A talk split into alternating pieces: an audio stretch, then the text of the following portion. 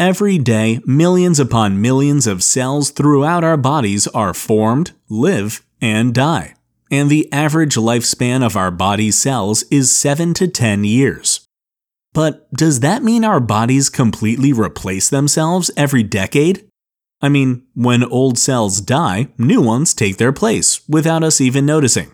And by the time a decade is passed, every cell in our bodies will have been replaced, right? Well, it's an interesting idea, but no, that's not how it works.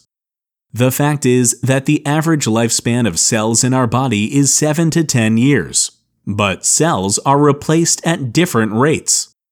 For instance, the cells in your stomach and colon only live for a few days, while red blood cells live for roughly four months. Fat cells can live for ten years or longer, and the neurons in our brains are never replaced, so they live as long as we do. The point is that you never completely regenerate your body, and even the cells that do get changed out are usually replaced by copies of themselves that are divided from the original cell during mitosis. So, sorry, no new body for you.